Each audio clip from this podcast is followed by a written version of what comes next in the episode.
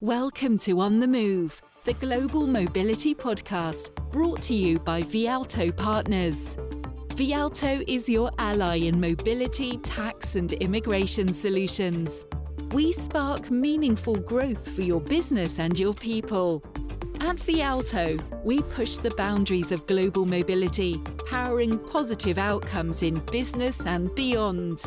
Our teams partner closely with you, providing extensive expertise and seamless tech enabled experiences so you can mobilize a dynamic global workforce and unlock potential. Hi there, and welcome to On the Move, the global mobility podcast from Vialto Partners. My name is Grace Huang, and I am an employment tax partner with Vialto based in Singapore. And today, I'm joined by my colleague Theresa Chan, who is a partner based in Hong Kong. Hi, Theresa. Hello, Grace. It's a pleasure to be with you today. I appreciate you taking the time.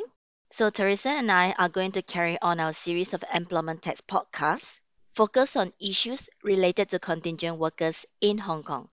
So, let's get started.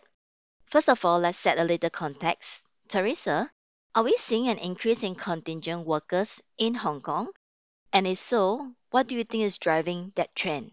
We have seen remote work really pick up as a trend since the pandemic, and we have seen a real growth in the popularity on online business as well.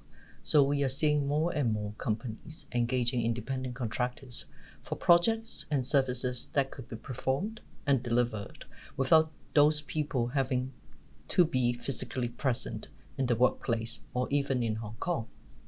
But this is throwing up some important challenges. Companies that are using independent contractor arrangements really have to think about how to mitigate the company's permanent establishment risk.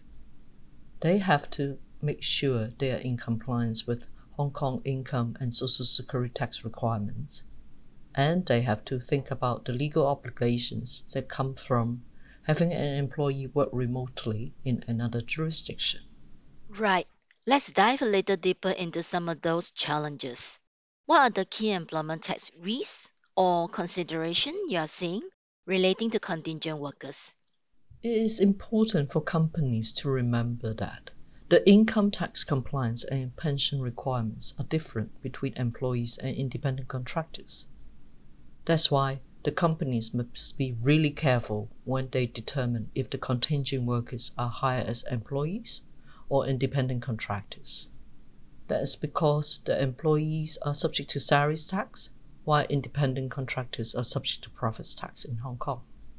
To make that determination, companies have to consider the roles and responsibilities of the contingent worker, the type of control and supervision the company exercise, how remuneration is arranged, and how the contingent worker is positioned publicly it's really important to avoid having the independent contractor look like they are a disguised employee in the tax authority's view. So, if the Inland Revenue Department is looking at someone and trying to determine whether or not they are a contingent worker, what are they looking for? In general, the Hong Kong Inland Revenue Department will consider six key factors. First, they will determine if the employment related benefits are being paid Next, they will determine if the individual can carry out services for other people or other companies. Third, they will want to determine the extent to which the individual is under the control of by the company. Fourth, they will look at whether payments for their services are made in a periodic manner. Fifth, they will want to understand if the company has the right to terminate the service. And finally, they will take a look whether the individual is held out as an employee. Okay, that's a good checklist for any of our listeners to pay attention to. Anything else? Yes, there is more. There is no requirement for the company to contribute into a mandatory provident fund if the individual is an independent contractor. The individual is treated as self employed and they will need to contribute to their own MPF account. I see. So it's really critical that companies avoid misclassifying workers by looking at those key differences between employees and contingent workers. Absolutely, yes. So, as we know, governments are always looking for ways to maximize tax revenues. And areas like contingent workers are probably ones that they look at pretty strongly. Are we seeing an increase in audit activity by tax authority in Hong Kong? And if there's anything that they are focusing on in particular? The tax authority is definitely aware of the increasing trends towards the more remote working and hiring independent consultants. In setting out the filing requirements for independent contractors, the tax authority has issued different type of forms and instructions for payers to report remuneration and services paid to local persons versus non-resident individuals. Well, no one looks forward to an audit, so it's good to know that the tax authority are paying attention here. Before we wrap up, Theresa, can you suggest some ways that employers can mitigate these employment tax risks associated with contingent workers? Sure. There's a lot they can do to make sure they are following the rules.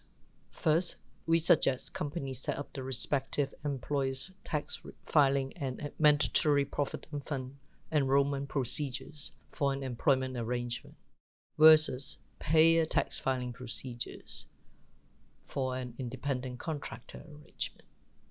For contingent workers that are hired as employees, it's important to file a timely commencement notification and annual employer's return. They should also be careful to adhere to the timeline for mandatory provident fund enrollment and contribution requirements. And finally, for contingent workers that are hired as independent consultants, I think it's really important to make an assessment whether the individual is a local person or a non resident individual. That helps the company to file the correct declaration form to the tax authority in reporting the uh, amount of remuneration or service fees that they are paying. Great, thanks so much, Theresa. That's all really useful information. So, Theresa and I would like to thank you for joining us for On the Move and our ongoing series of employment tax podcasts focused on contingent workers. We hope the time was well spent for you. We will be talking to experts on contingent workforce in other parts of the world as part of this series. So keep an eye open for additional episodes and maybe even subscribe so that you don't miss out on a future episode. If you have any questions about managing your contingent workforce, please reach out to us or your usual Vialto employment tax contact. That's it for us, but keep checking in as we tackle other topics that can help you better anticipate the challenges and opportunities that come with operating a global workforce. Until then, thanks for listening. We will talk to you next time. Thank you for listening to On the Move, the global mobility podcast, brought to you by Vialto Partners. For more information, please visit us at www.vialto.com. Vialto Partners and Vialto refers to the subsidiaries of CD&R, Galaxy UK Opco Limited, as well as the other members of the Vialto Partners global network. The information contained in this podcast is for general guidance on matters of interest only. Vialto is not responsible for any errors or omissions, or for the results obtained from use of this information.